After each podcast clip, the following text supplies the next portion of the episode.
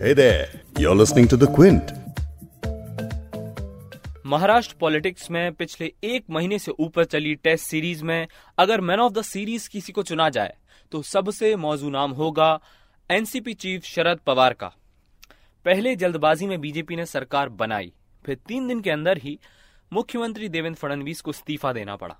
सरकार बनाने और गिराने में एक्सपर्ट बीजेपी को पहली बार इतनी करारी शिकस्त मिली है। कहा जा रहा है कि इस सब के पीछे शरद पवार का दिमाग काम कर रहा है। क्या वाकई में महाराष्ट्र में शरद पवार के सियासी कद के सामने अभी भी सब बौने हैं? आप सुन रहे हैं द बिग स्टोरी पॉडकास्ट और मैं हूँ आपका होस्ट वैभव पलनेटकर। क्विंट हिंदी पर हम बिग स्टोरी पॉडकास्ट में एक बड़ी खबर आपके लिए लेकर आते हैं। हमारी कोशिश रहती है कि खबर का जायजा इस तरीके से लिया जाए कि आप खबर के हर पहलू से वाकिफ हो सकें। आज की बिग स्टोरी में हम बात करेंगे महाराष्ट्र की राजनीति के सबसे कद्दावर नेता शरद पवार की।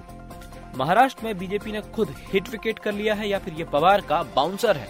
इस पॉडकास्ट में बात करेंगे क्विंट के पॉलिटिकल एडिटर आदित्य मेनन से कि महाराष्ट्र में बीते दिनों जो कुछ हुआ, उसमें शरद पवार का कितना हाथ है? शिवसेना की एक कमज़ोरी थी कि उन्हें मुख्यमंत्री का पद बड़े डेस्परेटली चाहिए था तो शरद पवार ने उसका फ़ायदा उठाया। और शिवसेना को एनडीए से अलग किया। इसके साथ ही हम जानेंगे क्विंट के एडिटोरियल डायरेक्टर संजय पुगलिया से कि Sharad Pawar style of politics क्या है। पवार साहब उन नेताओं में से हैं जिनसे जब आप मिलते हैं तो उनसे दो मिनट अगर आपको मिला है तो लगता है कि वो आपसे बात कर रहे हैं और अटेंटिव हैं। वो फॉलो अप करने में बहुत माहिर हैं। आगे बढ़ने से पहले आपको एक बात और बता दें कि बिग स्टोरी हिंदी आप क्विंट हिंदी की वेबसाइट पर तो सुन ही सकते हैं। इसके अलावा गूगल और एप्पल पॉडकास्ट स्पॉटिफाई और जियो सावन पर भी सब्सक्राइब कर सकते हैं। पॉडकास्ट में लौटते हैं आज के टॉपिक पर। महाराष्ट्र की पॉलिटिक्स में सबसे बड़ा सवाल है कि बीजेपी कहीं चाचा शरद पवार और भतीजे अजित पवार के चक्रव्यूह में तो नहीं फंस गई। शक की सुई चाचा भतीजे की जुगलबंदी पर इसलिए आती है क्योंकि ये बात हैरान करने वाली है कि शरद पवार ने अजीत पवार पर जालसाजी तक के आरोप लगाए, लेकिन उन्हें पार्टी से नहीं निकाला। आखिर क्यों?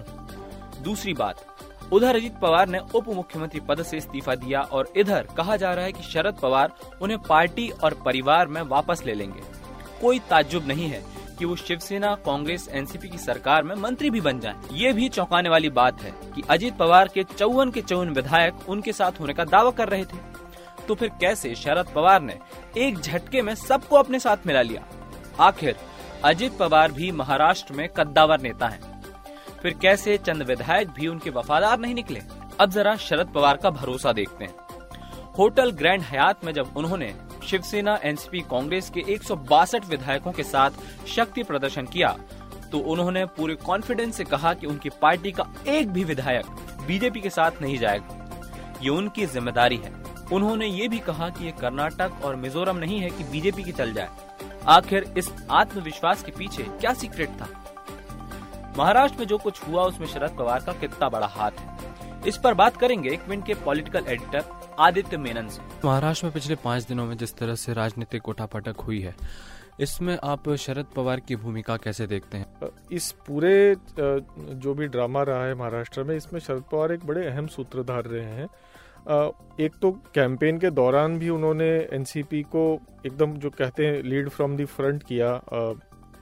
एक तो वो बात थी, लेकिन और ये इंश्योर उन्होंने किया कि एनसीपी को ज़्यादा से ज़्यादा सीटें आए विधानसभा इलेक्शंस में।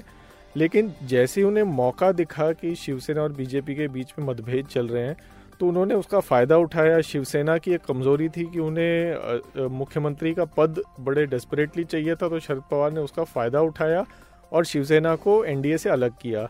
हर मोड़ पर बीजेपी ने जहाँ पर भी इस चीज़ को प्रिवेंट करने की कोशिश की कि इनकी इनका गठबंधन टूट जाए शरद पवार ने किसी तरह से मामला बचा लिया। और सबसे सबसे बड़ा जो जो उनका खेल रहा वो पिछले तीन दिनों में रहा कि बीजेपी ने किसी तरह से अजीत पवार को अपनी तरफ़ लाकर सरकार बनाई पर शरद पवार ने तब भी अप, अप, अपनी हिम्मत नहीं खोई और उन्होंने एम को एक एक करके सारे एम को अपने तरफ़ वापस लाया।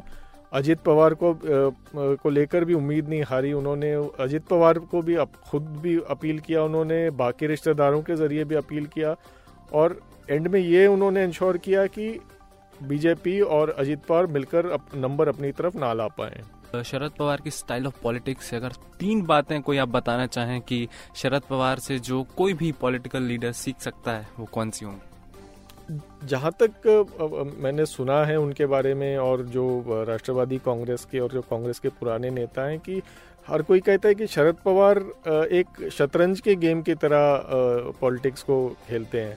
वो बहुत लंबी प्लानिंग नहीं करते, वो ये भी नहीं करते कि मैं एक कोई बहुत ही एक्सट्रीम कदम उठाऊं या कोई एक्सट्रीम चीज़ कह दूँ। वो देखते हैं कि एक मौजूदा हालात में एक एक गिवन सरकमस्टांस में क्या कदम मैं उठाऊं, क्या मैं पेच खेलूं जिससे मेरा फ़ायदा हो और मेरे, मेरा, मेरी राजनीति आगे बढ़े। तो हर, हमेशा फ्लेक्सिबिलिटी रखना आइडियोलॉजी पर कोई बहुत ज़्यादा तवज्जो नहीं देना। और सबसे इम्पोर्टेंट बात है कि शरद पवार ने कभी किसी से दुश्मनी नहीं मोल ली। कांग्रेस से भी जब उन्होंने ताल्लुक उन्नीस सौ निन्यानवे में तोड़ा, तब भी वो वापस कांग्रेस में ही कांग्रेस से ही उन्होंने गठबंधन कर लिया।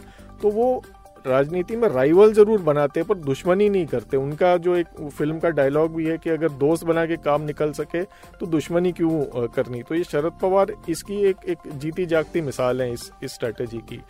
अब कुछ लोग ये भी कहेंगे कि ये एक ये बिल्कुल किसी भी आदर्शवाद के बिना की राजनीति है, पर अगर राजनीति के हिसाब से देखें तो ये काफ़ी एक कामयाब स्ट्रेटेजी रही है। पवार को महाराष्ट्र की राजनीति के मौजूदा हालात में सबसे पावरफुल नेता कहा जाए तो गलत नहीं होगा। उन्होंने उन्नीस सौ निन्यानवे में कांग्रेस का दामन छोड़कर अपनी नेशनलिस्ट कांग्रेस पार्टी यानी एनसीपी बनाई थी। लेकिन 2004 में बनी यूपीए की सरकार में न सिर्फ़ वो शामिल हुए, बल्कि 10 साल तक अहम भूमिका में रहे। कहा यह भी जाता है कि जहाँ पावर, वहाँ पवार। लेकिन बात बीजेपी के खिलाफ लामबंदी की हो तो उनका रोल अहम हो जाता है। आज की तारीख में पवार सबसे अनुभवी नेताओं में से एक हैं। उन्होंने 2012 में लोकसभा चुनाव न लड़ने की घोषणा की थी। यानी वो खुद को किंग मेकर की भूमिका में ही रखना चाहते हैं। ऐसे में विपक्षी पार्टियों को एक मंच पर लाने के लिए वो सबसे माकूल शख्स हैं। अब महाराष्ट्र में बीजेपी को चकमा देने के बाद शरद पवार की राष्ट्रीय राजनीति में क्या भूमिका होगी? इस पर बात करते हैं क्विन के एडिटोरियल डायरेक्टर संजय पुगलिया से। सर शरद पवार की अब नेशनल पॉलिटिक्स में आप किस तरह से आगे भूमिका देखते हैं? देखिए पवार साहब तो हमेशा से ही नेशनल लीडर रहे हैं और जहाँ तक दूसरे साइड की नेशनल पॉलिटिक्स का सवाल है उसमें वो की प्लेयर हैं। अभी महाराष्ट्र में उन्होंने एक बहुत ही असंभव सा प्रयोग उसको संभव करके दिखा दिया है। मेरा मानना यह है कि पवार साहब का सबसे बड़ा पहला फोकस ये होगा कि बहुत दिनों तक हाइबरनेशन के बाद, अब जब एक मौका मिला है तो पहले वो इस प्रयोग की ड्यूरेबिलिटी को सस्टेनेबिलिटी को साबित करके दिखा सकें। मुझे लगता है उनका इमीडिएट फोकस तो महाराष्ट्र पर रहने वाला है, जिसमें वो फोकस को खींच करके गवर्नेंस के एजेंडा पर लाने की कोशिश करेंगे, क्योंकि उनको ये पता होगा कि बीजेपी अब कैसा एग्रेसिव अपोजिशन का रोल उनके सामने प्ले करने जा रही है और उद्धव सरकार को किस तरीके से वो तकलीफ़ दे सकती है। तो वो बहुत ज़्यादा माइंडफुल इस चीज़ को लेकर के होंगे। ज़ाहिर है कि जिस प्रकार के बेमेल पार्टनर्स जिनको हम सोचते नहीं थे कि कभी मिल पाएँगे, वो मिल गए हैं तो इसको नेशनल लेवल पे एक रीजनल पार्टियों का और जो नेशनल पार्टी दूसरी जो नेशनल पार्टियाँ हैं बीजेपी के खिलाफ, उनको एक जगह कैसे इकट्ठा किया जाए, उसका काम वो पहले भी करते रहे हैं। अब एक कॉन्टेक्स्ट मिल गया है और एक कैटलिस्टिक उसको कहिए फिलिप मिल गया है। तो ज़ाहिर है कि पवार साहब उसी को बढ़ाने की कोशिश करेंगे।